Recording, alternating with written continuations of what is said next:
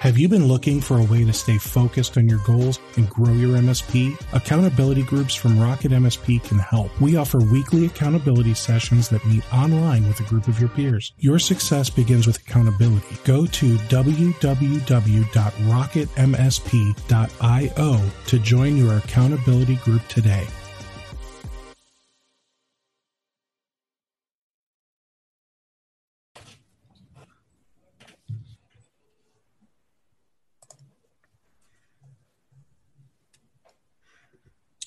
Okay, we are live.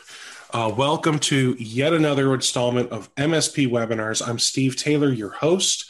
Uh, if you're watching this live, you may be here in Zoom with us, or you may be live uh, watching it on YouTube. Um, you may be watching this later on YouTube. If so, please like and subscribe. Uh, you can go to mspwebinars.com and check out future webinars that are scheduled. And you can also join to become a member of MSP webinars there, where you get some fantastic benefits like discounts to products like Cloudberry, IT Boost, uh, and other things like that, plus a monthly roundtable. So um, we're going to start with some ground rules. I, I, went over some of this earlier, but I'm just going to kind of go over it again. Um, please use the q&a section for questions and answers. So uh, you ask questions and we provide answers okay? Um, if you want to just make a comment or general chat you can you can do that in the chat section of zoom. Um, since we have quite a few panelists today um, if if i see a question come in i'm going to do my best to direct that question to the person that I think can best answer it. And then if other guys here have follow up answers that they want to add, um, we we got to figure out a way to uh, to do that without talking over one another because I don't I don't want general chaos. So um, for those of you that are panelists, do you have the ability to raise your hand? on on the on the software, not like this. okay, I don't think you do.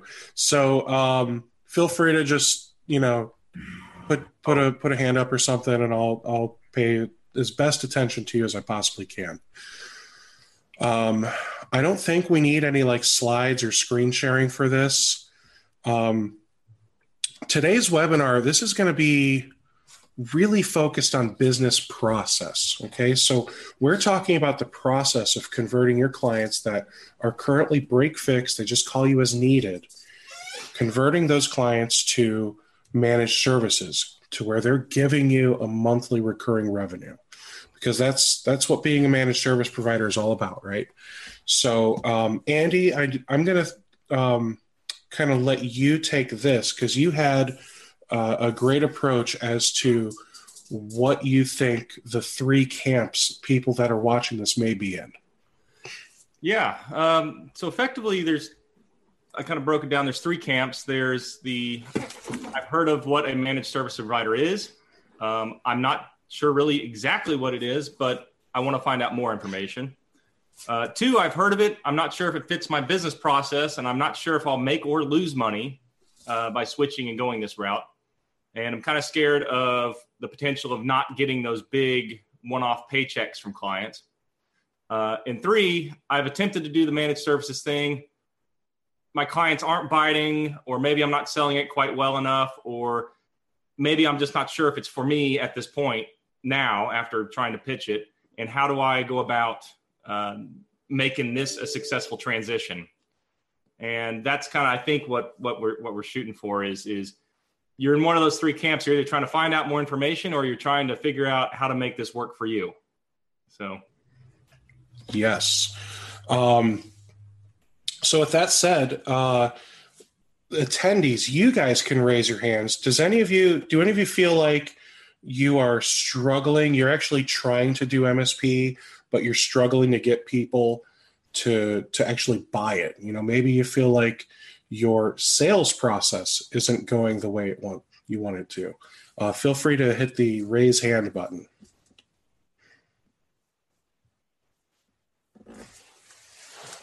Okay, we got a couple people there. And so so right now people are raising their hands if they feel like they're trying to do managed services, um, but it's just not working, and it's you know customers aren't biting. Now, what about? Um, uh, I went ahead and lowered all the hands. A- answer this: uh, Are you are you confused on managed services? You're not really sure if that is where your company direction should be.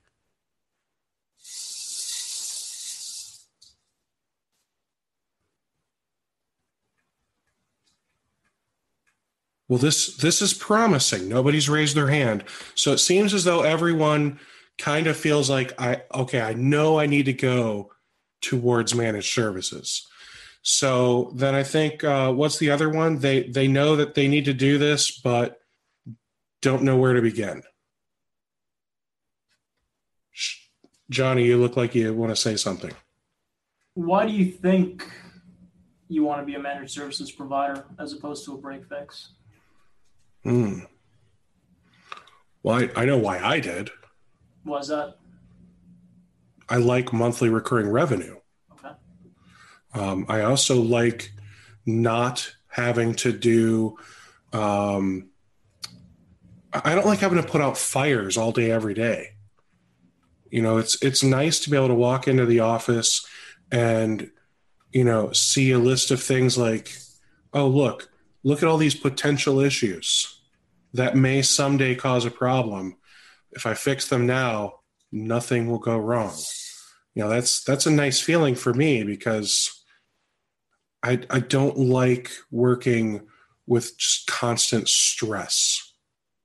And I feel like as as a break fix provider, that's what I was doing was just constant stress. I have something to add to that.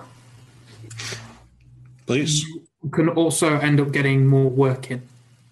We all know projects turn up by actually knowing what they do, getting more of a rapport with the customer, and finding actually that sometimes you can help more than what you expected.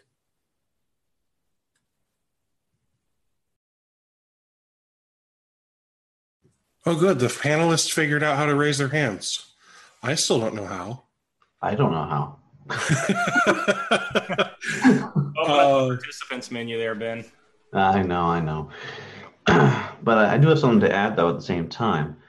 Um, because of the fact that I do both home and business, it's actually been amazing to me on that even some home users are willing to actually have something that is consistently taking care of their systems.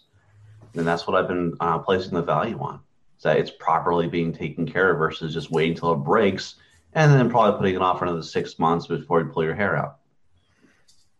Good. Uh, Todd. Yeah, I think um, the big aspect from a business perspective of why I think MRR makes a lot more sense is cash flow. Cash flow is king in any business, and especially um, in this business, you don't want variable cash flow, uh, especially if you're trying to grow your team. So, if you're a solopreneur and it's just you and maybe a couple of contractors, then you can cover the cost pretty directly. But if you want to grow your business, you need to be able to service more clients in a variable fashion.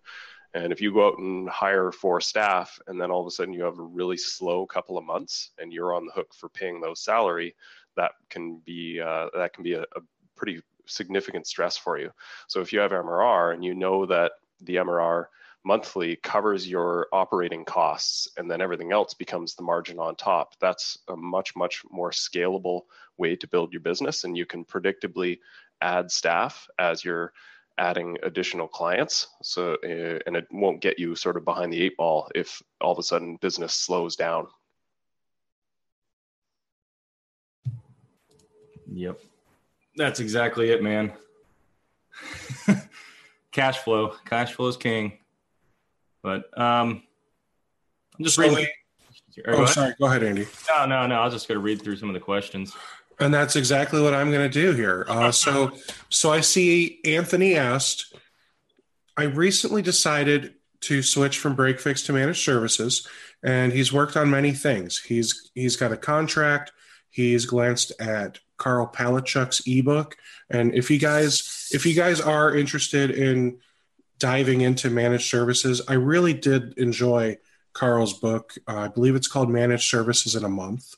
Um, it's definitely a great place to start. Um, he came up with three level pricing, etc. Uh, what Anthony has left that he wishes he could get done ASAP is currently I only do desktop PC support. I will do monitoring uh, with my RMM for all. How do I hire people to take care of on site or remote support for stuff I cannot do? Servers, Macs, etc. What is your suggestion? So let's tackle that one first. I could tackle that one. I'll start with at least anyway. I know I know Shiva said he wanted to to tackle that one. So let's have Shiva go first and then I'll let you follow No, up. no, James, you go ahead, then I'll take it after. If you don't mind. Okay. The one thing that I would say straight away is there are two particular websites that I would recommend looking at. One of them is Freelancer, um, and the other is Upwork. Now, both of which have technicians uh, across the board, um, across multiple different countries, um, who provide that little extra work um, and then there is uh, another part to it, um, and that's uh, there are quite a few consultants out there that are willing to assist in getting those processes uh, set up, or uh, in a nutshell, take care of some of the server and Mac, as you quite rightly said. Um, both of those I would highly recommend sort of looking at. There are a lot of techies out there that know a lot of contract workers who would jump for the opportunity to work for with someone like yourself. Um, I- I've just noticed in the uh, um, in the chat it can be hit and miss for freelancer and for Upwork. I will definitely agree with that one. But when you do find a couple of decent technicians, they will be good for you uh, for as long as you keep working and until you need um, need them to move on. Um, there are a great resource and a great tool um, to be able to utilize in your business. Um, so that's my two cents on it. And Shiva? If I took the literal meaning of your question, I would say you're not ready to be an MSP. You should probably go work for someone. If you're if you can't handle the work to be done, why are you charging people for it? Go get a job at an MSP, learn it, breathe it, eat it, bleed for it. If and when the time comes, then try opening your MSP. Because right now, you're just going to be floundering in the water, not being able to do anything. That's just my two cents. Um, harsh words, however, um, there there there is unfortunately a bit of truth in that. Only for the for the point that um, it's it's hard to take. I don't. I guess it's it's kind of hard to take someone seriously um, as a vendor.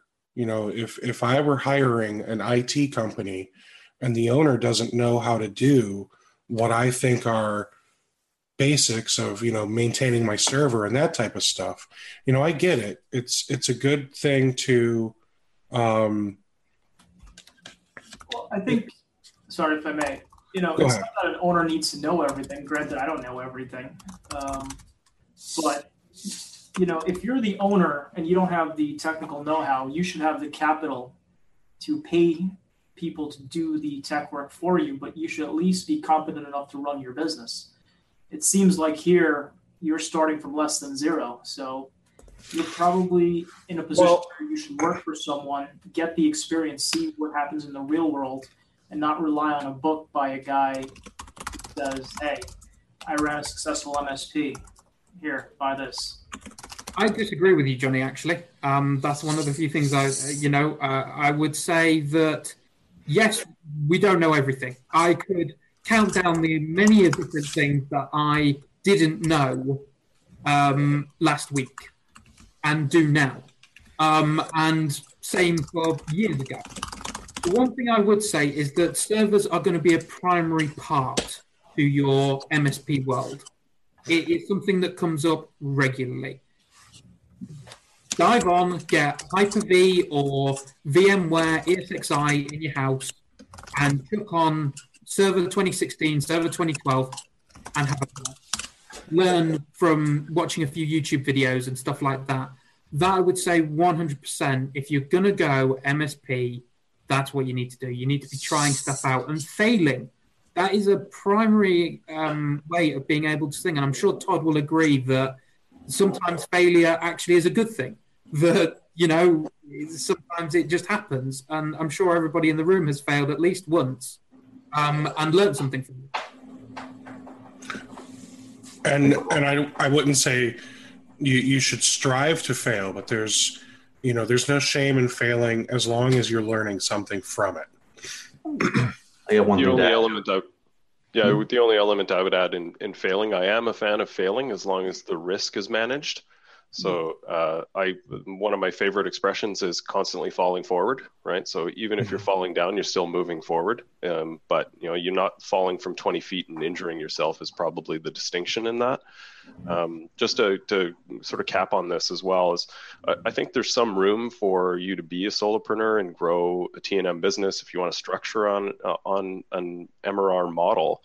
Um, the, I would say the only aspects of this that you need to to contain are what do you actually work on? So you don't go out and collect whatever clients are willing to pay you. You need to be very particular about what you take on, what you actually support, and look for those clients in particular. Because if you're technical to begin with, then you probably know more than most people out there. Like this is the the thing that you hear from everybody when you're doing desktop support is, "Oh, I'm so sorry, I don't know anything about computers." And my response back in the day was always, "That's fine. That's what gives us jobs."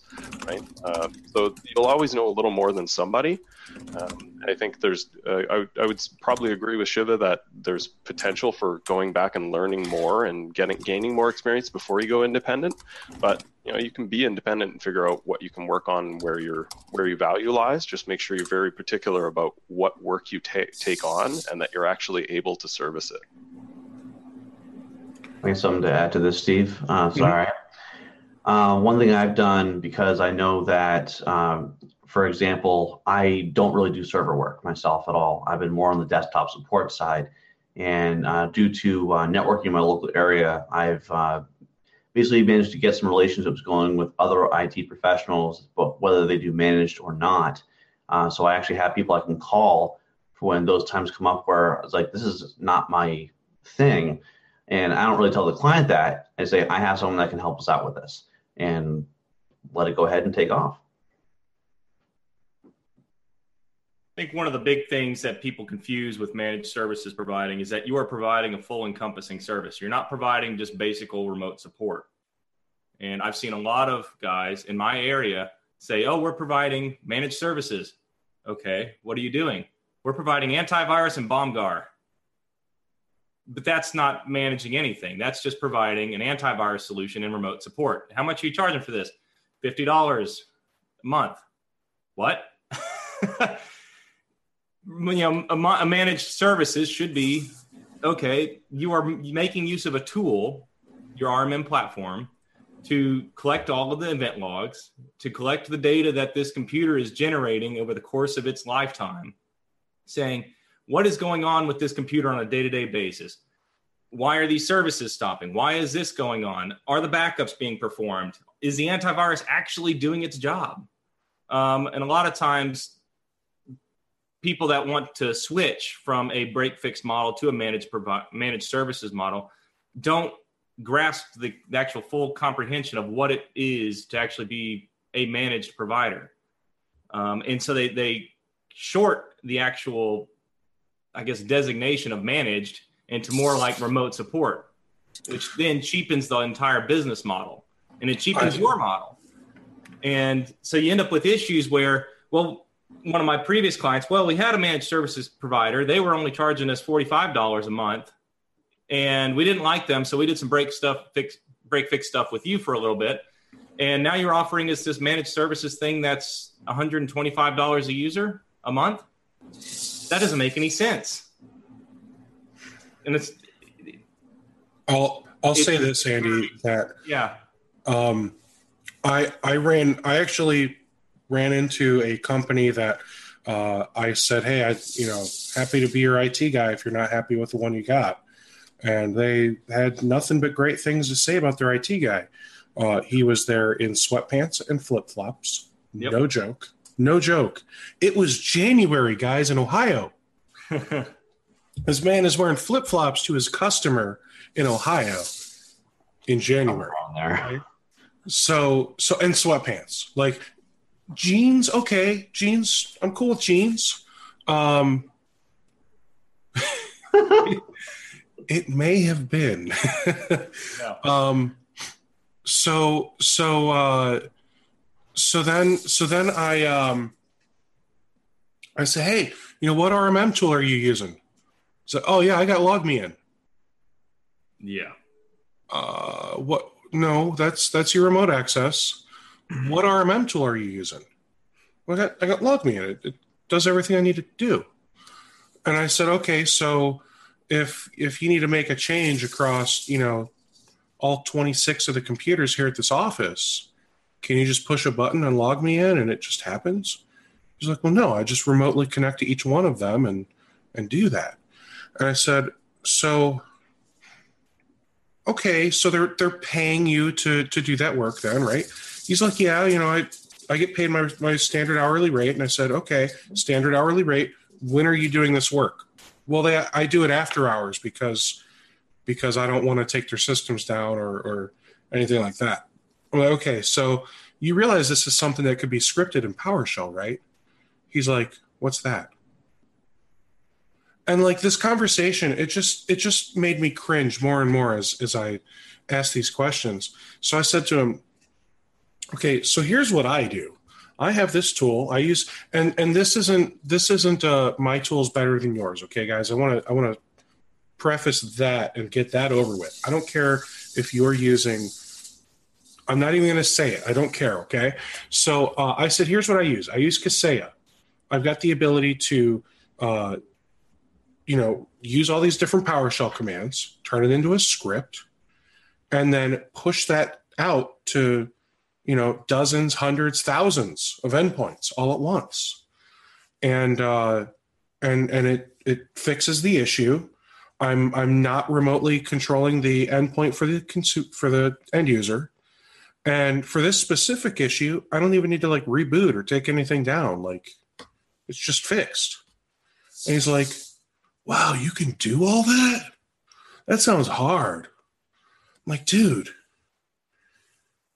you're just changing the time zone, man. Like,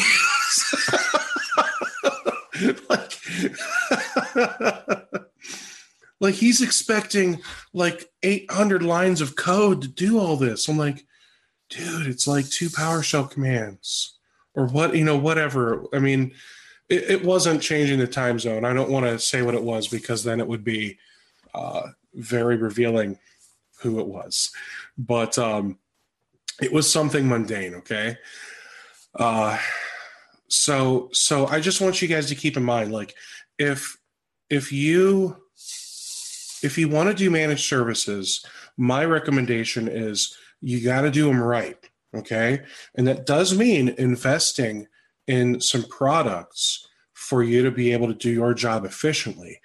But that investment's going to pay off because, yeah, you know, it's going to suck. You're going to spend like 500,000, whatever a month on some tools. And right now, you don't have any clients to, to justify that expense because you're all break fix. But if you start, you know, onboarding one or two of your break fix clients, you know, even if you give them an introductory rate, say, hey, look, um, you're you're going to be my first client on my new system. Uh, there may be some kinks to work out.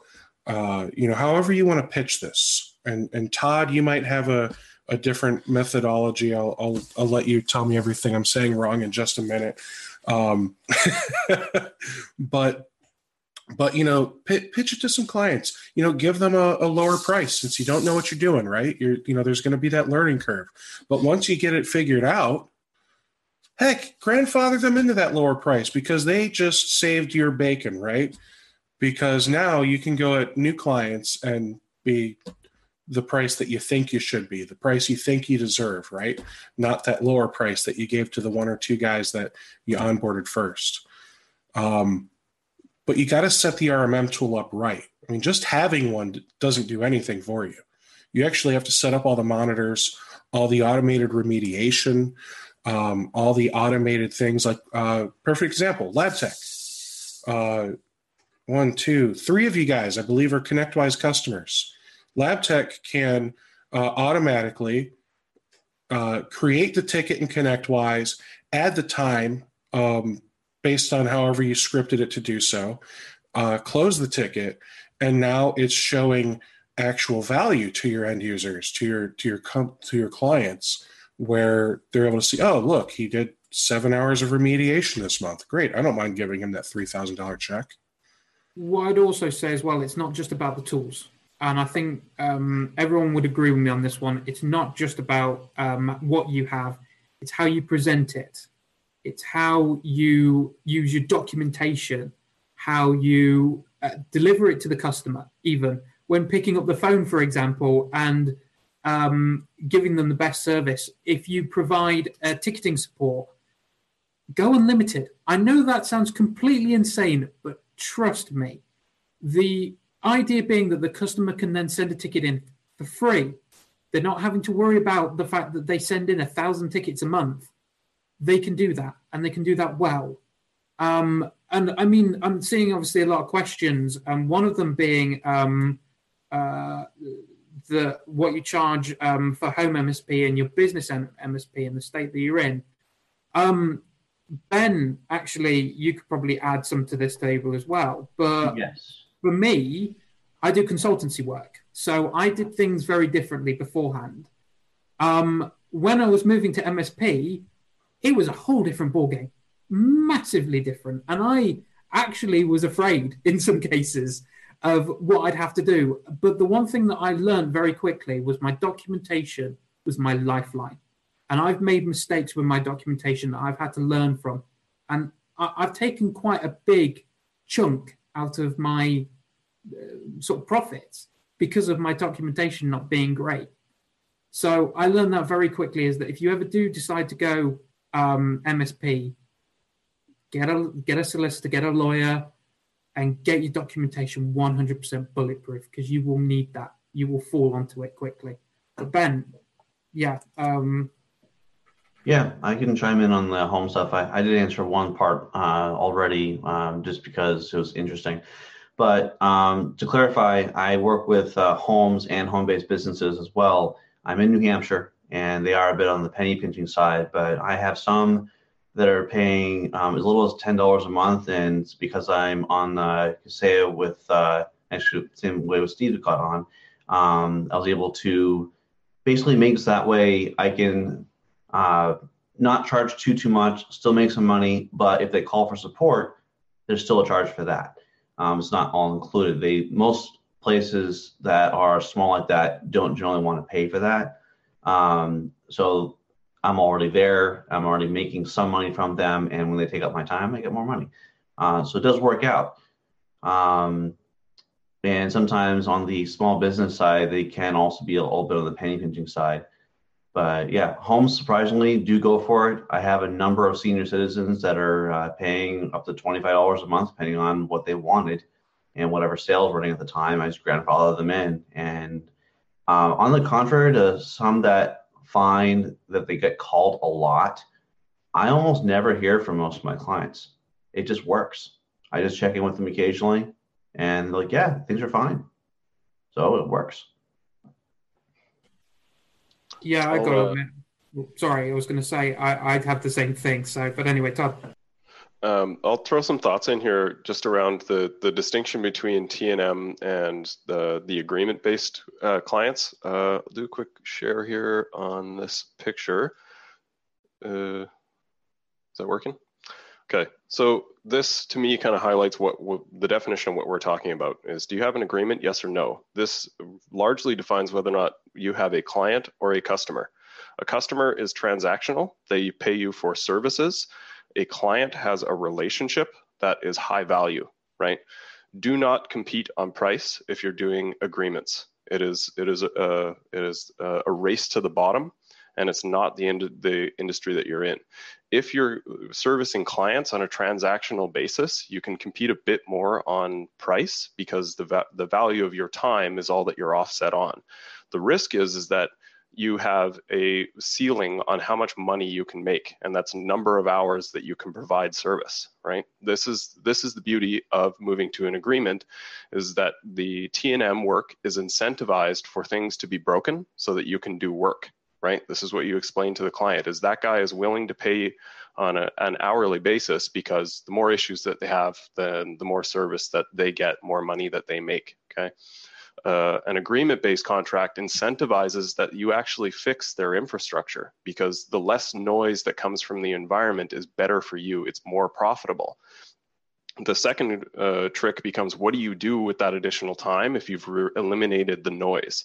Then you actually start to focus on the high value stuff, the business consulting, um, tech roadmap development of the the what they're actually utilizing technology for in their infrastructure that's where you start to become more of a business solution provider providing a lot more high value you have to get out of the technical space especially in the smb um, unless you're dealing with an IT manager as your as your point of contact within a client, they do not care and they do not understand technology. If you try to talk tech to them and explain to them why your stack is better than the other guy down the street, you're going to confuse them and they won't listen because you it makes them feel stupid, right? No one wants to feel like they don't know what you're talking about in a, in a conversation. Uh, so uh, get out of the technical uh, talk uh, talk about the value that you're going to provide to them on an ongoing agreement basis, and that's how you can win a client from a customer. Oh yeah. Agreed, 100%. Hmm. In fact, I love that document. I think what Todd just said would apply to Anthony uh, Anthony's question in the Q and A. For the cheap clients, uh, get cheap out of your vocabulary if that's what they want, you're not the person for them if you're an MSP. Yep. Stick with the brave. Yeah, agreed. The other part I was going to add, thanks for that, Shiva. The um, agreement uh, agreements are tough to do for under hundred dollars per endpoint, right? Regardless of how you define it. But you'll see in certain markets, there's guys that are, um, I think uh, Andy alluded to this, guys that are pitching 50 bucks per endpoint and sometimes lower. Uh, I've seen 75 as average for kind of the smaller clients under 10 seats. That can be a bit of a problem. But if you're doing true managed services, it's really difficult to do well for under 100. Uh, and that's what you can maybe start to expose if people want to uh, fight with you on price uh, but don't chase it. If a person is not interested in paying the value that you provide, it's up to you to define that value and make sure that you're selling on that so that the person understands it. But if they're only looking for the cheapest solution, they're not going to be a good client. They might be an okay customer, but they're not a good client.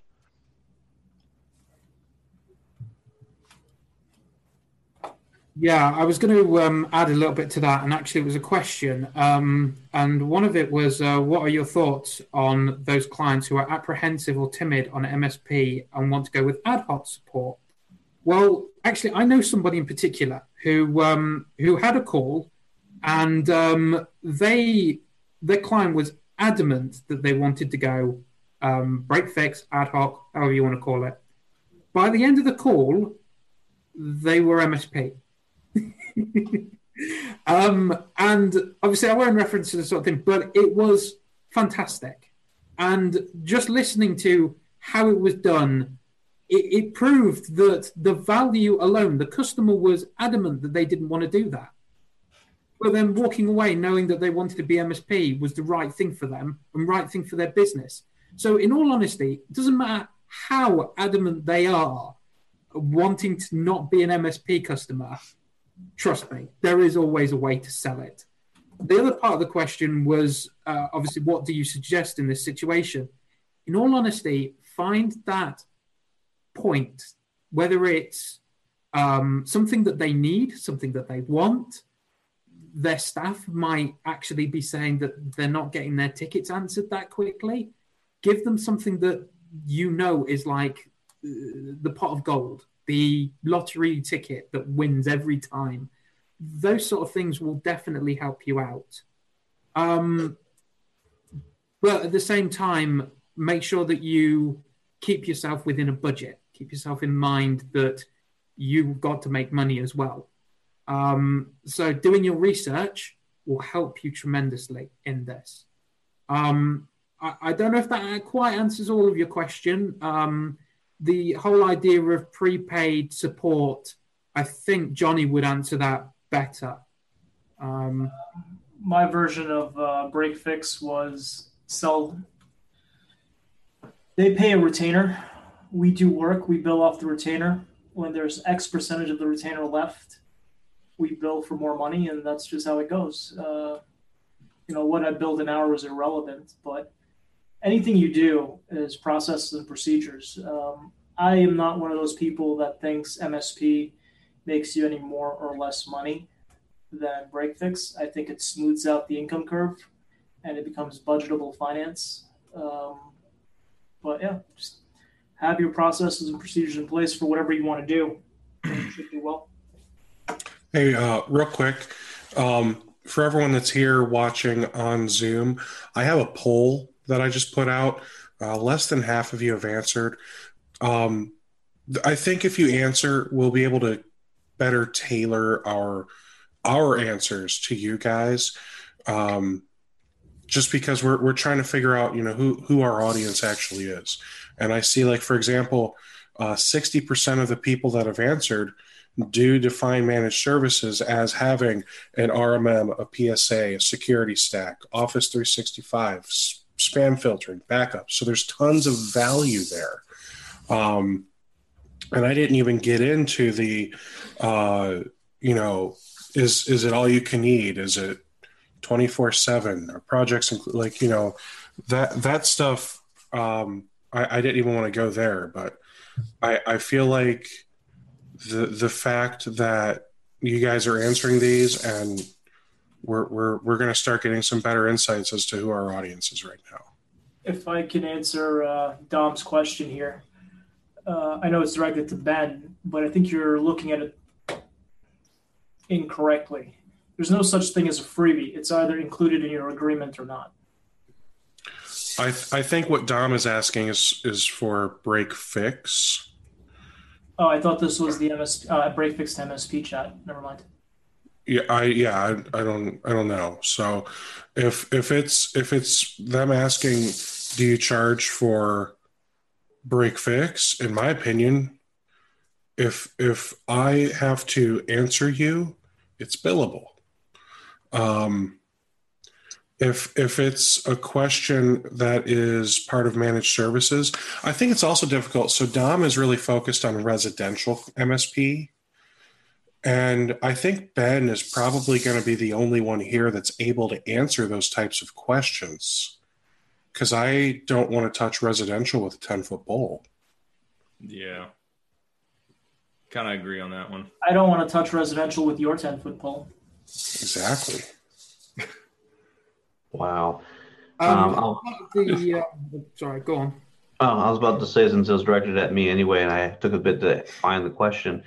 Um, do I charge for every single call?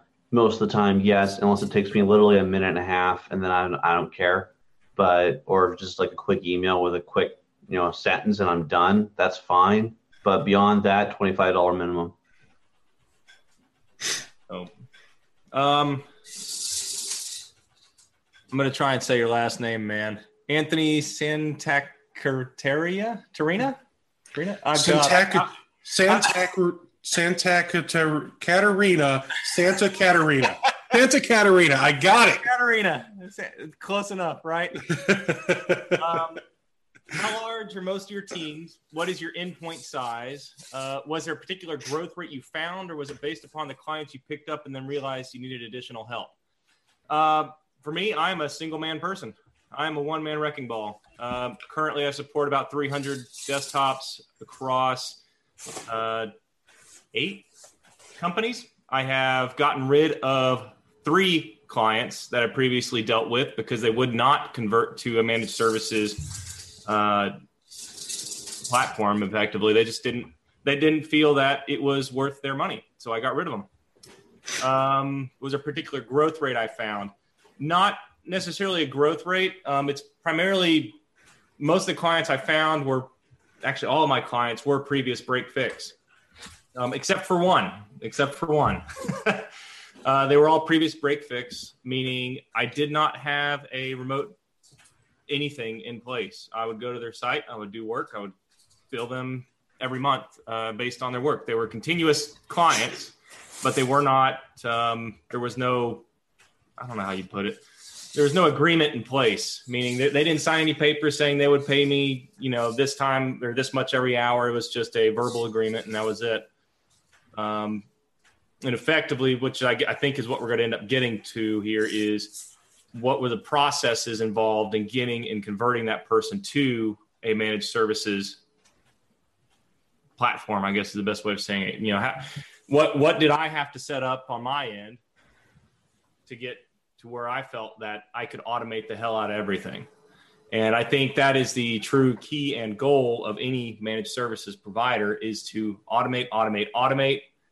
Um, you should be able to see things coming up say and and for your your platform to say hey there is a problem here okay let's try and run some things first before we ever notify me the head guy um, and say there's there's issues here um, so there's i'd say growth rate my growth rate it's kind of hard to answer that one because it's it's a matter of one i changed i pivoted my business away from break fix i said I am not going out to in people's houses anymore. I'm not going to people's businesses anymore. Um, and if I am, I am charging an arm and a leg to do so. I'm not charging the cheap Best Buy rate, you know, for a, for a Geek Squad guy to come out there. You know, I, I'm charging $175 an hour if I have to go anywhere on site that is not on a managed contract.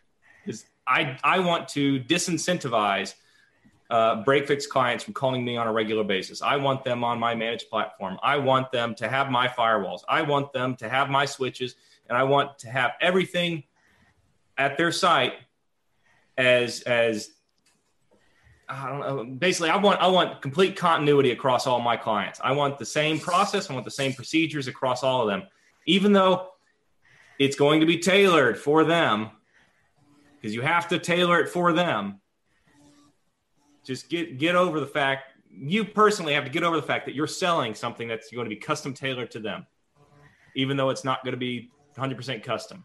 It's 95% of what you sell them is going to be your standard platform, your standardization. So, yes, yes, Cliff, I love when Geek Squad goes somewhere because we end up with more billable work.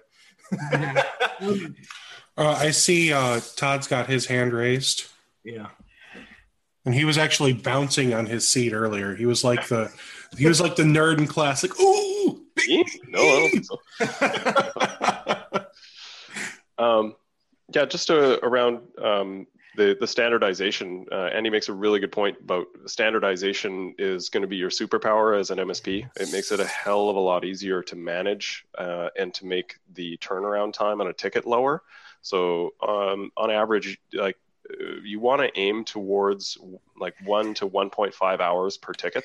Um, and that will indicate that you have a good level of standardization and that po- probably it's documented as well so that uh, someone can kind of pick up a ticket they know the system they don't have to figure out what type of firewall it is and where those settings are all of those things have, uh, have to be figured out on the fly so standardization is huge. And just as an example, like to give you guys some context in this, um, like size of teams and revenue they can hold.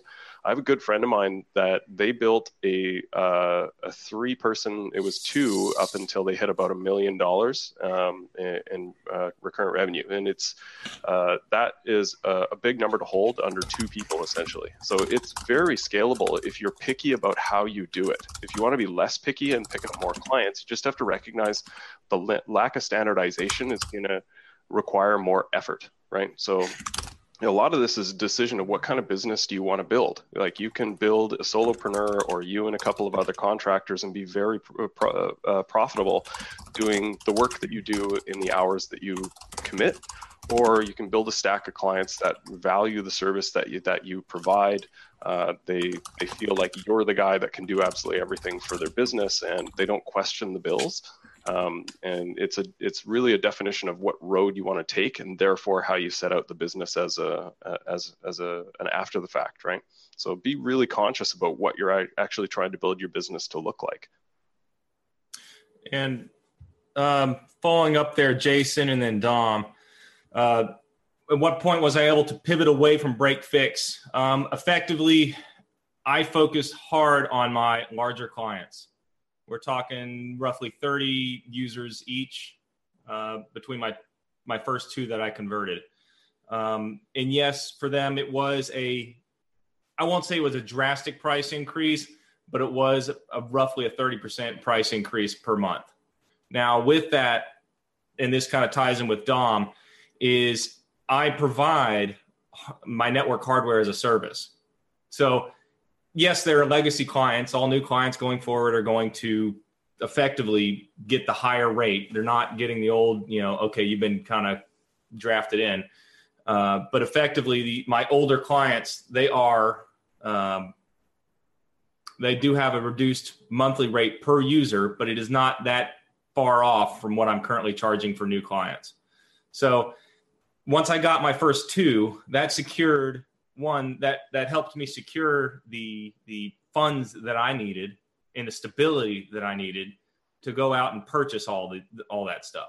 Um, it also gave me the leeway and the time to build out my platform, and it gave me one the money availability to build out my platform the way that I wanted it. I waited another six months before I went out and sold managed services again. And the reason for that is, is because I did not want to deal with um, a, a platform that was, yes, I had worked on it. Yes, I had developed it, but it was not complete. It was not whole and it was not sound and it was not easily scalable. And once you once you get your platform to a point where it can be easily scaled, you can add on a client and everything all your stuff gets installed all at once, all the fun things happen, then yeah, it's very once that occurs, then it's just a, it's very very easy to to um, uh, add on new clients and actually bill properly for. And so for them, my two initial clients, they were not at my full rate because yes, they understood, you know, for the first year we're going to be somewhat guinea pigs. And I spoke with them. I was open with them about that. I was not you know, I want to pivot my business. I want to provide you better services. But in order to do so, this is what's going to have to happen. Um, and they were okay with that. So it takes a little bit, and you have to have some good trust, and you have, and that, and you, the companies you work with have to trust you, uh, which I hope that that's kind of part of being a computer IT guy is, is trust. So, um, and Dom, do you lease uh, network as a service? or a cost is up front because the initial cost of switching to MSP plus network as a service could be a slight turnoff even for much larger comps. Um, you could do that. Uh, you could work with somebody. Yep, as Johnny's saying, everything as a service, and effectively, I built in that price into my per user cost. So I they don't see it as a separate cost. And what that means is this yeah everything as a service so when you build it in to everything you know everything is built into that one user cost okay well that breaks it down quite a bit easier your first month okay you may lose a little bit but your next month you're you're making money. And that's the way you know it, cash flow. As todd was saying it's all about cash flow. You know okay you may lose money the first two months because you just bought $10000 worth of hardware. But month three through 8, 10, 20, 36 months out should all be profitable. So that's the way I look at it. I don't know if any of these other guys do that, but I'd actually like to add on that, and actually it's on a question as well. And uh, this was from Ryan, and it says the problem is that I don't want to take on an MSP client unless they agree to an IT infrastructure upgrade that I'd be willing to support. The idea here is an upgrade over time and then convert to MSP right off the bat, I'd say no. Do not take them on and upgrade them and then move them to MSP because I can tell you right now, they will not sign the contract. They'll then go somewhere else if they don't like you. And you spent all that time and effort getting them all set up for them to then walk away. Do it as a project. Do it as the fact that you can show them the reasons why they need an upgrade. If you're just going in there and saying, you need an upgrade because I don't like your equipment, that's not going to work. If you say to them, hey, this is the infrastructure we've got because you get better security, your Wi Fi is improved massively, or just generally speaking, that they are more profitable because the equipment is better. Um, that will make the massive differences. Things like firewalls are easy sells if you know how to do it. It's not about fear mongering, it's more on the fact of preventing stuff that can occur. And I'm sure Andy will agree with me on that one because we've spoken about firewalls more than one occasion yeah. about how much we love them because it saves so much time and hassle in the long run. Um, so that and um, uh, virtualization. virtualize everything. Uh, but one of the other things is that you don't want to take on an MSP client unless they agree to an IT infrastructure upgrade. Go and look at their switches. A lot of times, not so much the Netgears and things like that, but a lot of times the higher end hardware will actually have manufacturing dates on them. It's a very easy sell when you say your switch is eight years old. We probably want to replace it before it causes a massive outage. And that's and that is a very easy, easy sell. And then you can go on, well, okay, but your switch isn't managed. Okay. Do we want to separate out these things? You know, do we want to separate the administration network from the from the end users? Do you want to separate out the you know the accounting teams and their computers from the from the regular sales teams? Um, you could get as crazy as you wanted to with it, but effectively, go and look at the hardware. You know, if it doesn't look old, uh, is there dust collected on it through you know it's six inches deep? That's you know there, there's a lot of things there. It's it's very easy to sell them if if the hardware looks old. I mean, I hate to say it like that, but a physical peek can go a long way. Uh, do you know what I agree with Andy on that one? Is that generally speaking, you know whether or not it's well looked after by just the general condition of it and and how old it is. Um, so really, it shouldn't be an easy sell. So the idea being that you don't want to take on because of IT infrastructure. I know a lot of people who have signed MSP contracts and wish they hadn't um, because of the amount of stuff that they have to then go and do to get everything up to a decent standard. Things like a server 2003 still being in businesses that are still functioning as normal. That stuff, even Microsoft stopped supporting years ago. So when you're having to say, "Oh well, look, you know, th- th- these are old. We need to start upgrading," uh, that's because you care enough to say, "We want to get this stuff up to a good standard." If you didn't care, you would walk straight in and say, "Yeah, fine, we'll support it at this, but it's going to cost you a whole hell of a lot extra." Um, so, generally speaking, you should be fine in going in and doing it as a project or doing it as part of your onboarding. Now, onboarding, obviously, like I say, most MSPs do have an onboarding schedule. I'm sure Todd would have a lot to say about proper onboarding and the best practices for it. But I say the same thing always treat it as a consultancy, not as a sale. Treat it so that you're walking in there and saying, right, what is the best solution for the company? then you build them afterwards. you know, you build them because it's a it's a cost point of view, but you're providing them the best service. Look at it as right. We're putting in decent Sophos UTM's, or we're putting in um, nice equipment that will last and stand the test of time. I mean, Todd, have you got anything to add to that? Yeah, typically um, onboarding should be a billable engagement. Um, this tends to only work for larger environments where there's a bit more budget to play with. So it's maybe not applicable to the larger audience here, but I'll, I'll just sort of give you a perspective. The the uh, the more mature environments uh, providers, you're going to be either billing 30 days uh, in advance well for onboarding so the previous provider if they have one is still doing support and you're already billing them doing an onboarding um, that can often be used as uh, a negotiation point in the sale. So either you're they're paying for onboarding or they're paying for an assessment, right? So um, uh, uh, larger, more mature providers, you pay for both an assessment of the environment uh, and you also pay for onboarding. So just to give you a sense of what this looks like further down the road. Um, but for the the smaller providers, I would at least suggest use one or the other um, you if you can get them to commit to doing certain projects after they've done an assessment then you can bring them on and roll those projects through. Like basically that they commit to doing x y and z within the first three months. That can sometimes work but all of it is based on the risk. And i think you guys nailed it that a good tech can walk into their server closet and if it's if it's just a jungle in there and every uh, you know the, there's there's water dripping on on some racks and uh, there's cables everywhere, and you know there's uh, panels ripped out of an old white box server. Then yeah, there's, there's, a lot of work to do. You don't want to take that on and, and try to fix it because uh, you're going to be on the hook for for doing that yourself, right? So.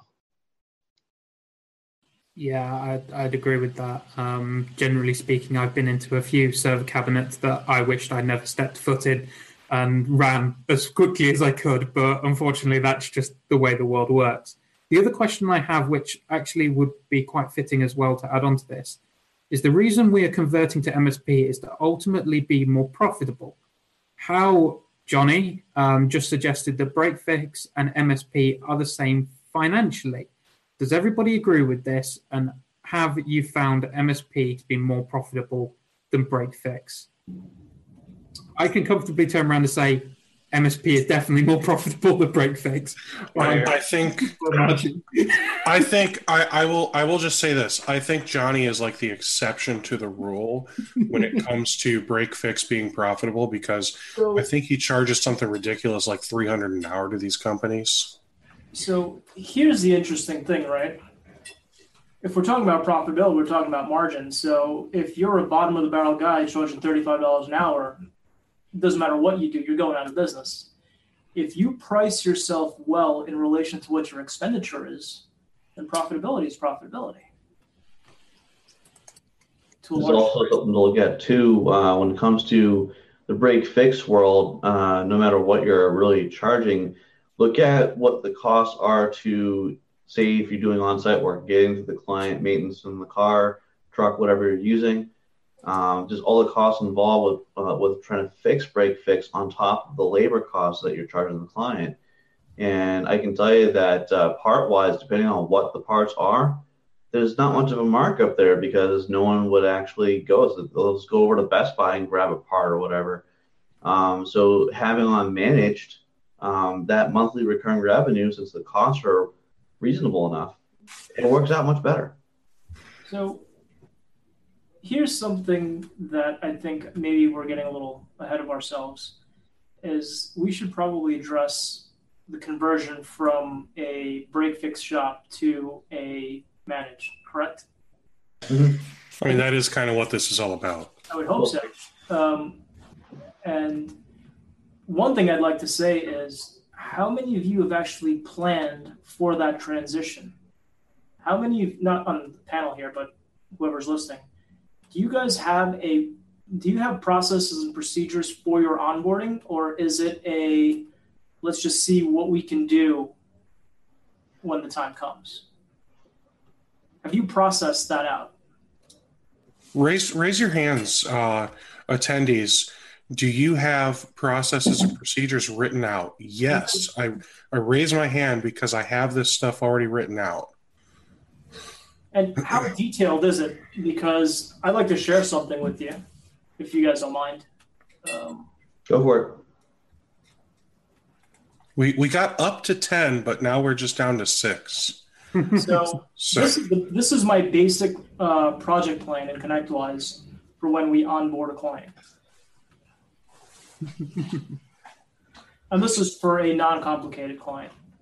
As you can tell, what are we budgeting here? 184 hours. It's a lot of hours.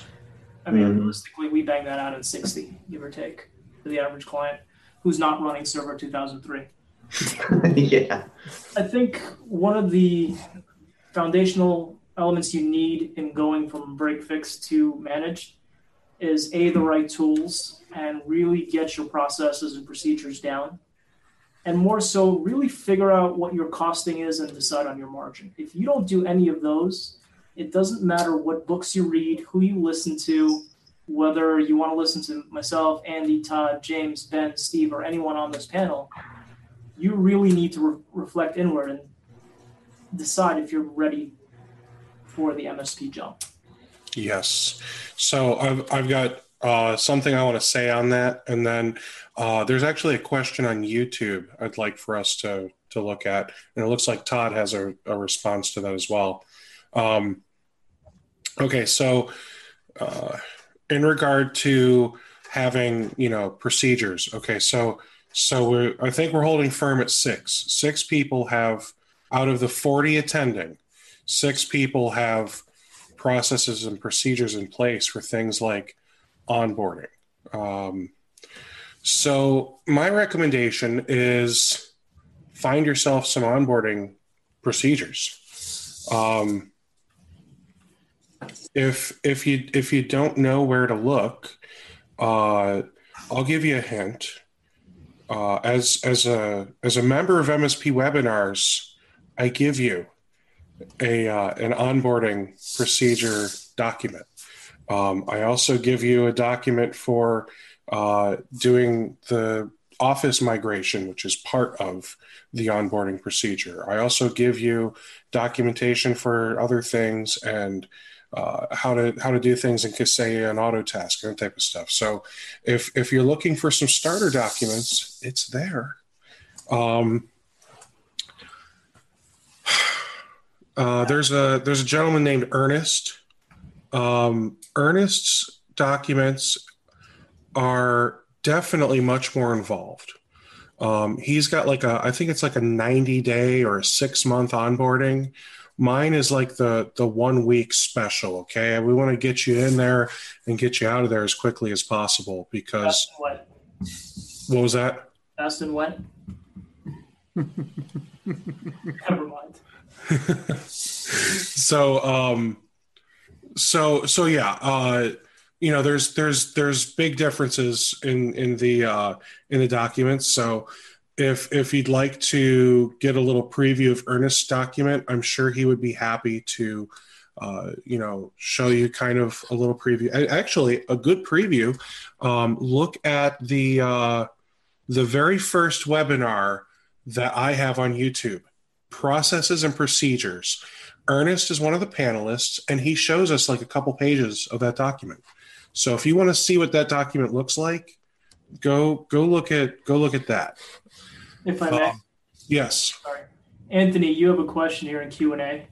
Never bundle, if you're delivering dial tone, never bundle it with your managed offering because you're going to run into a lot of taxation issues. Uh, mm-hmm. Uh, short of that, I would say put everything in. Yep. Per per user is how I do it, and I believe that's how many MSPs are starting to do it. Um, but you can also do per device per user plus per device. Um, or you could just give them a flat, here's what I'm charging your company, and, and think of it more like a salary.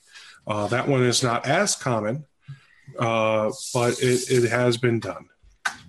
I yes, yes, Johnard, Johnard. That is a fun one. I've never seen that one before. I like that. It's like Edward and John all in one. Uh, Johnard, yes, he still sells the onboarding documents. Uh, he hit a little snafu. Um, I won't go into his personal life, but he had to do some restructuring with his business. Um, everything is fine on Ernest's front. His documentation, he's actually releasing version two here real soon, and he's got what is it, the MSP network that he's that he's looking to launch here soon. So he's he's got some fun things he's he's working on as well. Now, um, real quick, I want to I want to answer a question I saw on YouTube. Um, so so we we were talking at one point about how to configure your RMM tool, and and I I think we'll we're going to skip the the how to configure your, your RMM tool, but we are going to talk about the business process of it. Uh, can I legitimately maintain a quality level of service with 200 or 500 endpoints for a single tech? And I think that Johnny and Andy can both answer this one. I know, Johnny, you have, I don't know how many hundreds uh, Andy, you have 300 and you're you're one dude. Um, and and I think the answer is without a shadow of a doubt. If you are configuring your RMM tool so that way it is doing a lot of the heavy lifting for you, then yes, you can you can manage as as many endpoints as you want. Andy, do you Yeah. have anything to add on that? I mean, basically, your your RMM tool is there to parse the copious amount of information that is generated on these machines, and it is there to whittle down the things that actually matter. Now, you have to decide what things you actually care about, um, and what things you feel should be automated. And so, like, okay, if the I don't I don't know, for example, some Windows service stops running. Well, does that mean that you yourself have to go touch that and make it start again? No. That that's that's doing RMM the wrong way. You have to automate that. You should have processes in your management tool to say, "Oh, this service stopped. Let's start it back up again." And then if it continues to fail, then I need to be notified about it. Um, there is there is no reason for you to manually touch a lot of things. Um, and it sounds weird but you have you you purchase and you build out these tools so that you don't have to do anything as much as possible because that is where you're making your money as a msp you are investing the time and you're investing the effort into programming and automating processes and and maintenance items. So if you can if you can automate the maintenance of the computers, if you can automate the remediation of very common items, then that is something you need to do. Um, and that's that's where you make your money. I mean, that realistically, that's where you make your money um, from a from a monthly perspective on the arm on the MSP side. So just to add to that, and just to add to um, something, I do a lot of consultancy work, um, and one of the few things that I see is that when I when I get into RMMs, um, they're either configured but no, don't go far enough, or they're just badly configured. Um, there are a couple out there that I have dealt with. That, uh, in particular, it all comes down to patching, and I, I sort of look at them and go, well, why aren't you um, creating a prompt to the users to keep their machines on on Patch Tuesday? Run through all of your businesses, and you could be done. And uh, just the little odds and ends that come across um, at the end of the week. And like, oh well, I, you know, I don't know how to do that. And I say to them, well, there are plenty of people out there who do offer support, advice, help. Some that are techies themselves and others that are MSP owners that are more than willing to help. Um, and I always sort of say it out there that um, that a lot of us we don't bite. um, uh, we do um, uh, like to help, certainly on the consultancy point of view. So I speak mainly for myself on this one. Um, but I was able to help one customer get their 250 endpoints who all have patches down to 23 in three days. So, you know, if it's configured right, it can work really well.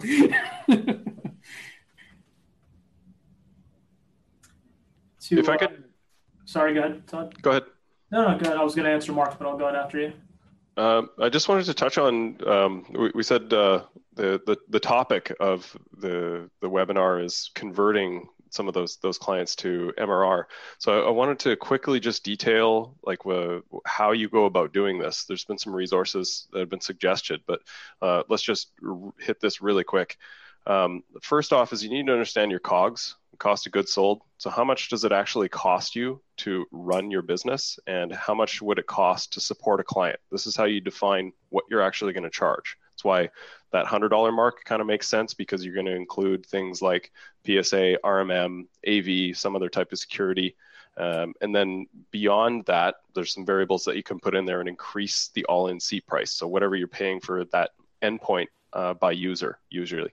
Okay, so figure out your COGS, and there's some spreadsheets. Uh, I think Steve's MSP webinar stuff has some of those the links to that stuff where you can kind of noodle around with these spreadsheets and figure out what your costs are and what you should be charging. So figure that out first then test it with a couple of the clients that you have. Assume that the clients that you have are new clients that you're going to be selling. So run them through this calculator, figure out how much you're going to be charging them on a monthly basis, compare that to what they've been paying on average over the past, say, four to six months, right? If it starts to, if it looks like it's the same uh, and 20%, you're probably in the right category. Now, there's a couple of qualifiers to this that uh, agreements under a $1,000, you may not want to chase after. Uh, certainly in the early term, they're going to be tougher to convert um, and the, the the cost to support those contracts tends to get quickly underwater. So if you get swamped by a major crypto event or something like that, then you can kind of kiss the profits goodbye for a couple of months. So be cautious on any agreements that register under a thousand dollars. Uh, and then uh, I think Andy mentioned this. His approach was perfect. Take kind of your top clients, uh, a couple of that you you feel safe with, book some meetings, and walk them through the conversion to MSP. So you're you're talking about the value that you're selling to them in an on- ongoing engagement versus T&M.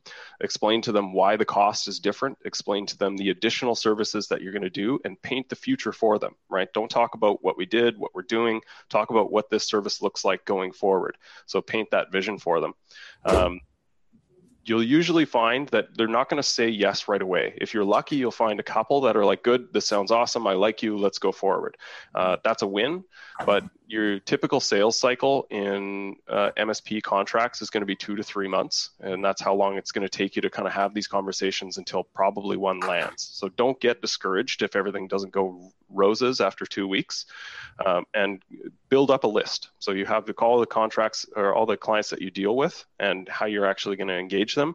Start basically a uh, 100 mile march on lining those conversations up, having the conversation, uh, get better, more comfortable with how you're actually pitching this so that each time you go to talk to the next person, you're a little more comfortable in translating the value to them.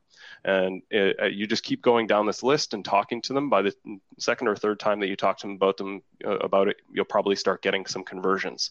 Qualifier: uh, you should assume that at least 20% of your clients you'll have to let go right? Uh, if you're going to convert, there's going to be some people that just don't see the value. It's not for them. They want to continue to pay T and M, and that's okay because uh, as you start to go out to market and sell to bring on new clients that fit better under the MSP model, that's the offset for you, right? So just really quickly, that's that's my thought on how you actually go and approach this. Figure out your COGS, structure your costs, figure out your contracts for the current clients, set them on a list, and start booking meetings and having that conversation so that you get comfortable with it, and eventually you'll start to convert some. Yep. I agree, except I like a uh, two to three week sales cycle, but I'm greedy. That's ideal. Oh, get there. I think the more you vet your stack and understand its benefits, it's attainable. Um, but to get to Mark, to answer your question, uh, I do a 10 user minimum because I figured 10 users gives me enough margin in the first month to cover the cost of whatever the onboarding is. And I make Active Directory mandatory. ConnectWise has something called user centric, which will tell me how many users are in there and that's how they get billed. I do not care if they are part time because I can't shut off their Office 365 account because they're not there the entire time. It has to stay on. So they get billed as a full time uh, user. If they're too small to have an Active Directory, put one in as a service. That should, you know, with what you're charging per user with a 10 minimum, that should be able to cover it anyway. Use SPLA licensing. What is it, eight or nine dollars for a pair of uh, cores, and you'll be fine. Um, and as far as Anthony goes, uh, what helps to determine what to do when errors in your RMM come up? Experience, man. This is what we spoke about earlier on in the beginning. If you don't know what to do, you need to go back and learn. That's all I got. We'll jump in here for a brief second. We're on the whole conversion process itself. Um, some may not go for it right away. They might actually be very skeptical about it. And what I would recommend doing is just uh, through when they call you again for possible break fix work, uh, show them if you can, depending on what's going on, uh, the value and what things may have been prevented depending on the problem.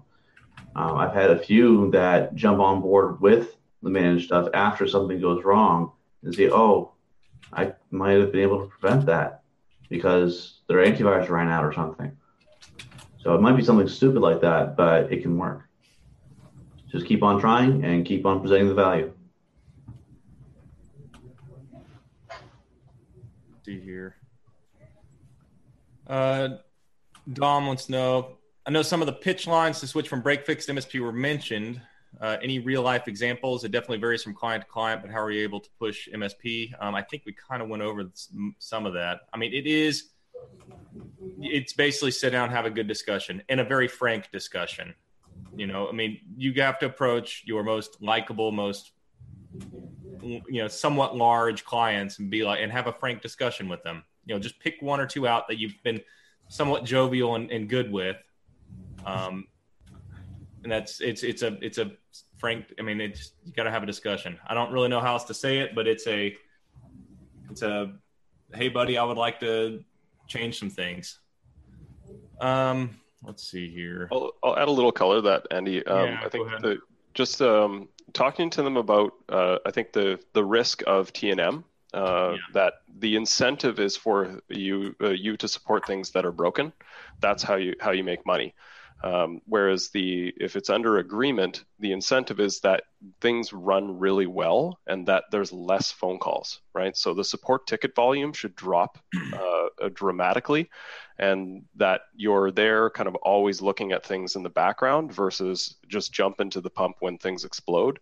The other one that um, I've never found a better term for uh, insurance, but it's effectively kind of the insurance approach. It was mentioned a little earlier in chat that uh, say you get a crypto and yeah, sure, you know, you're paying $200 a month uh, on average, no big deal for break fix. And then you get a crypto event, and you know, you, you, you're uh, my team is now in there. We've spent 16 hours uh, recovering the server and getting some files back, and and we saved it for you, no big deal. But now you've got a $2,000 bill instead of a $200 bill. Versus if you'd been paying 1200 or, or uh, 1100 a month uh, for uh, a managed service contract, you don't pay anything extra. It doesn't matter how many hours we spent to support you during an emergency, you're covered, right? So it's the risk mitigation and also budgeting how much you're actually spending for IT, right? That uh, it's amazing how many people you talk to and you say, What's your IT budget? And they just kind of laugh. They have no idea. It's purely reactive spending. You're going to actually help them work with, work with them to figure out this is your IT budget. This is how much we spend. This is how much we need to set aside and actually work with them on the, on the business end of, of making IT uh, a, a better functional support for the business as a whole. Like those are kind of the general points. The rest of it is somewhat variable based on the client that you're dealing with, maybe what they're going to see value in. Uh, some of these circumstances, they have the gatekeeper. So there's the secretary where everyone sends all of their support tickets to them, and she clears whether or not that's okay to go support to send open a ticket because that's going to produce a bill. Or there's the weekend warrior, the guys that that is doing part of his uh, hours in the office supporting some of the peers uh, in in that business. Eliminate that. It's all of those things are unnecessary. You can just call us anytime you need, and we'll support you straight away. Right. Um, Alfred asked, what's the best way to structure a hybrid break fix MSP business? We have around 30% of our clients that will never be managed services, but are profitable regular project work. 50% uh, of our clients have a high potential to go managed, and a few already are, and then the remainder of those, uh, which I guess would be 20%, would just be cut. Um, I've done that hybrid break fix and managed services for about two years during my major transition period. It is not easy uh, because you have people who it's it's just not easy. There's it's nothing excessively you know easy about that, and primarily because the break fix guys will always come in whenever there's a.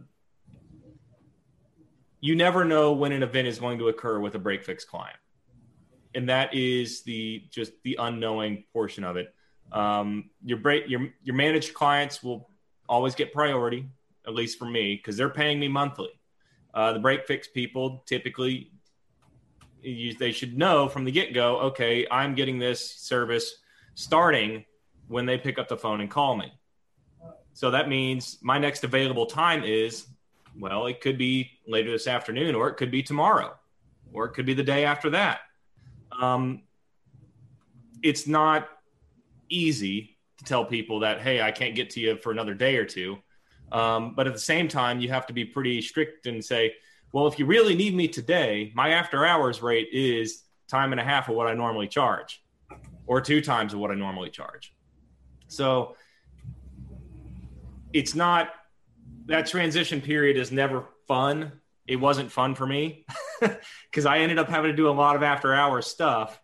Um, it just wasn't fun, but but it, but I did make a bunch of money, and that helped me pay for uh, one the training for myself, and two the the uh, the tools that I currently use. So it's a win win, I guess, but it's not fun. um, I hope that answered your question there, Alfred. Uh, okay, uh, I have six techs, so we're not a one man shop. I just I can't just cut all the break fix and go all in as much as I would like to. Yeah, and that's unfortunately you do have the manpower and the labor to deal with that. So that that right there helps you a lot uh, in dealing with standard break fix people. I would just, I mean that's that's but again that is your lure to being a fully managed client is you pick up the phone, you know they're there for you right now versus break fix being well they're there for you when we can get to you. And that's and that's one that's a selling point. I hate to say it but that's a selling point. You say okay what's your current what are you currently paying me a month okay? How much is this you know per month? And and i think one of the my early um early kind of cal- calculations to figure out what to charge people was how what are my costs in my current stack? What am i providing? What are the costs of that? Uh, what is my client currently paying me? And how much do i need above that? Divide that out by their users or the devices depending on how much you know they currently pay you. Uh, i think i yeah i remember what i did now. I took the average of either one year or two years whichever was higher over the course you know for what they paid me every month. I divided that by the number of users that they had. I then figured out what my cost per user or per device that I was going to be billing them at, uh, and then figured out how much more it would I would need to get from them, and that's what I went and pitched with. So you got one, you got to make money regardless, uh, but two, if you can, if you can, if you can break down the financials for some of those tougher clients that don't really ever want to go manage services, if you can break down the financials and say, look, you're only going to be paying this small amount more per user on a monthly basis.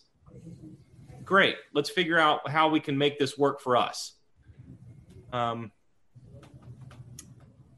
uh, I'm not sure about if it'll be available for download. I know it'll be available for watching uh, through YouTube. Uh, there, Jason. So I, am not sure about the chat and Q and A, but definitely the video. You always come into the uh, Zoom room that we're typically in to, to ask stuff uh, for those that go in there as well. Yeah. So yeah, all the videos are. Yep. Um, so, so Alfred, I hope that answers. So real quick to answer that question, um, this right now is being streamed live to YouTube. So um, you'll be able to hop on to youtube.com slash MSP webinars anytime and watch any parts you missed. The chat and Q&A um, I I don't make those available for download just because um, I do this for free, guys. uh, so so I you know the the webinar you know those those are available all day long, but the the chat and Q and A gets gets a little cumbersome to try and package all that together. I I have considered other tools uh, for that, and we can have a conversation about that some other time. Um, and then uh, Matt Matthews Kiddick, uh, how many of you are converting TNM to MSP and stop doing all TNM? Um, I think the answer to that is you can never get rid of TNM. you can mitigate it and reduce it as much as possible. You will still have project work. Um, right now, I got a project out in an airport I'm doing. Uh, there will always be clients and new people that will call you and say, "Hey, do you guys service things?" And you can give them your T and M price. Uh, I still have the only clients I have left on T and M are ones that are basically five people shops that they only call me once every three months. So, yeah, T and M break fix. Yeah. Generally, you want a, a 75 to 25% split. 75% of your income should be MRR, and 25 should be NRR. That's a combination of break fix if you got some. Uh, I, ideally, you should got, try to get rid of it as much as possible. Uh, and if you should definitely be doing projects. So projects should make up 25% of your income. Projects help you take the girlfriend out for an expensive dinner. I uh, spun all my break fix off to a separate company. So there's one company for manage and there's one company for break fix. So I've got one last question before um, before I'm going to have to uh, disappear off myself um, and wrap up. Um, but do any of you guys remember trying something that did not work for converting clients? And that was from Mark. Um, I do definitely. Um, and I get this question asked more and more as time goes on, and that's moving everything to the cloud. I am fed up of hearing that question. Can I move everything to the cloud? In a short answer, no, you cannot move everything to the cloud because it just does not work. No matter how many times I've tried, no matter how many times I've failed, they hear this wonderful thing called the cloud and they say that everything works great up there. And in all honesty, it doesn't. It really doesn't. Everyone seems to believe that this will be a case. And I have. Um, uh, I have tried with um, people coming onto the managed services saying, "Okay, we can move certain things to the cloud," and they're like, "Oh, well, it's so cost uh, cost effective that can I move everything up to the cloud?" When you try and say no, that never goes well. That conversation never gets gets anywhere you want it to. So for me, yes, there have been many occasions where it, it has sometimes stonewalled a conversation.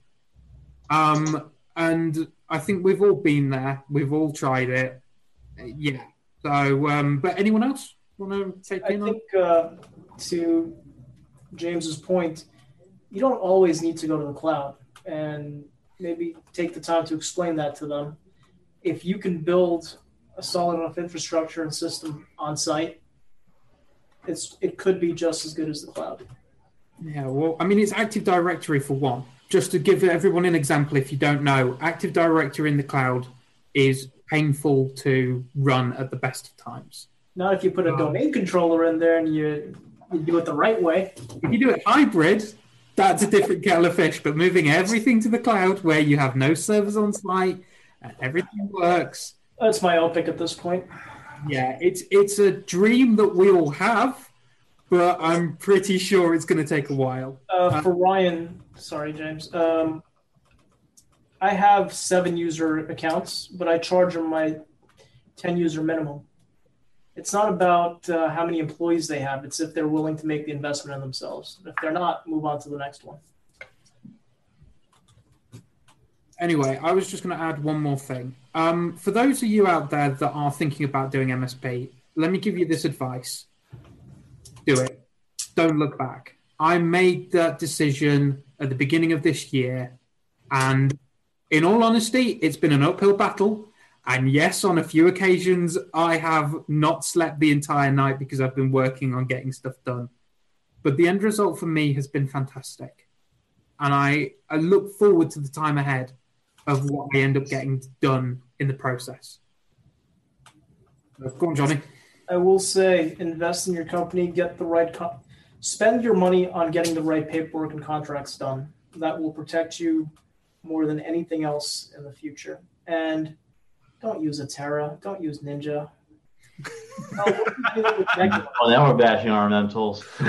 Okay, guys. Uh, I think. Well, and one of the other things is is what you don't want to do when you're trying to convert somebody is walk in there on the first time you're having a business meeting with them with numbers. mm-mm. Do not do that. You will have a bad day and you will get laughed out of the office.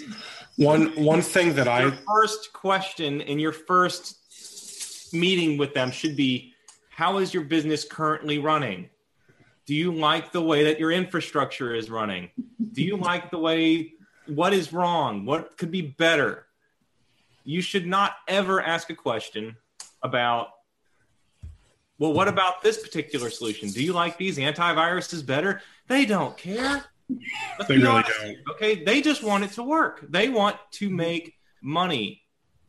Mhm. So don't don't walk in there guns blazing. I want to convert you guys. Here's my price. Let's get out, sign the you know out, sign this contract, get out the door. So and don't and don't do this pitch.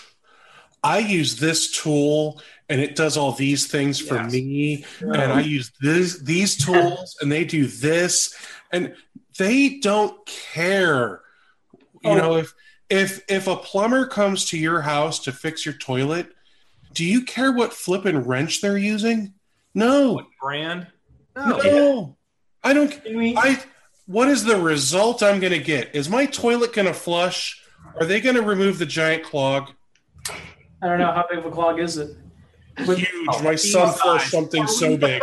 are we still My- telling people that we take care of your IT so you can focus on your business? Duh. That's all we tell everyone, right? I haven't told any of my clients that. Maybe that's why they're my clients. Maybe. So so so but my my point is they don't care what tools you use. In fact, they don't care how the watch is made. They just want to know what time it is. there we go. Yeah. So, um, when when you're going in there and you're selling something to a client, tell them what time it's going to be, man. That's all they want to know.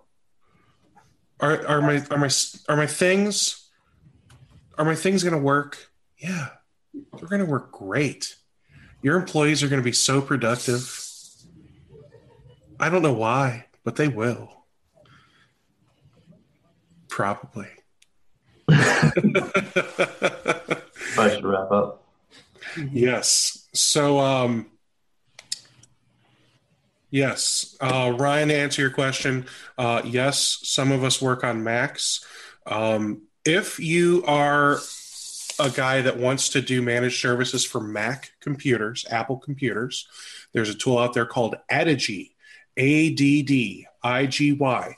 I have been trying to get them on for a webinar for, oh, I don't know, a year. And it's going to happen someday, guys. I promise that there's a hundred percent chance that they may do it. Okay. Um, Addigy, quality product. Uh, it, it's it's kind of like LabTech, but for a Mac. So it, it manages more than I've ever seen any other tool manage on an Apple computer. So that said, um, I think it's time for us to wrap up. Thank you so much, everyone. Todd, thank you. It looks like you're you're getting out of here. Um, Todd, would you like to educate people about Evolved real quick? Uh, sure. I the I threw up a link if you want to join the mailing list. That's the easiest route. Uh, otherwise, itisabusiness.com. Uh, you can hit up the website and check things out there. Always a pleasure. Awesome. Thanks, Steve. Thanks, Todd. Uh, let's see here, uh, Johnny. Thank you very much. I I uh, I could not have done this without any of you. Uh, James, it's it's got to be eleven thirty at night for you. Possibly, possibly four thirty yesterday morning. I really don't know how the time difference thing works. You, you know, especially with the the American to metric conversion. With I don't know. I just don't know. I, Uh, I can Ben? give you the lottery numbers if you want. What was what was that? I can give you the lottery numbers if you want. Yes, please, please. It doesn't work that way, I don't think. Um, ben, always a pleasure. Andy, uh, you have been. I, I've never seen you talk this much with with so much nice things to say. He curses a lot. usually, usually Andy is just saying really mean things to me. Um, I kid. Andy's a great guy. So, uh, with that said, um, all right, next week is a week off for the, the regular webinars. If you're a, a member of MSP webinars, next week is the roundtable. Um, I believe the, the four of you are members, so I believe the four of you will be joining us for the roundtable, which um, is always a good really time. cool is uh, whoever's coming to the roundtable, if they could- if they want to send in some questions prior to, maybe we can prep some uh, answers. Yeah. Yeah. Um, it's, yeah. I mean, basically, let's look at the roundtable as a way for you to talk about anything. If you want to talk about pricing or what RMM is better than the other and what, what tool should I use, ConnectWise. Yes. Just send in the Zoom room. Kaseya. Uh, okay. So, you know,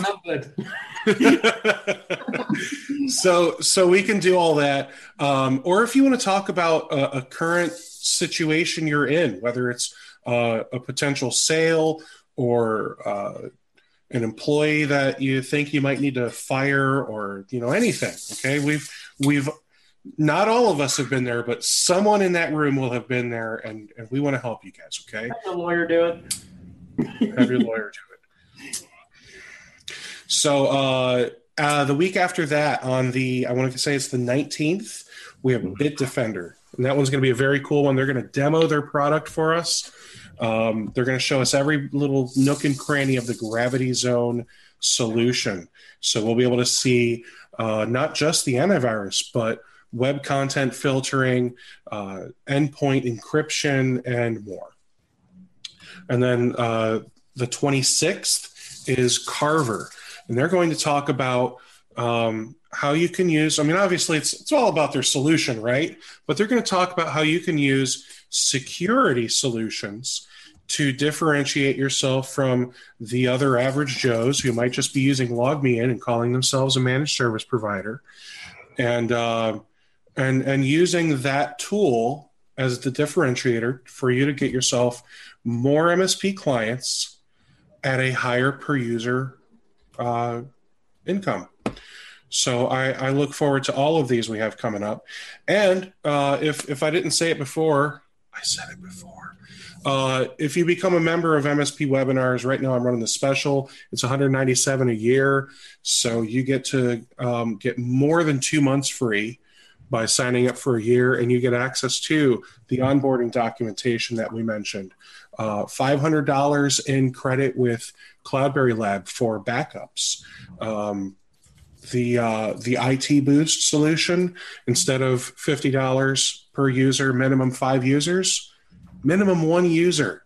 So uh, lots and lots of value for members uh, just by signing up. You you can save hundreds and hundreds of dollars. So uh, with all that said, uh, any last words, guys?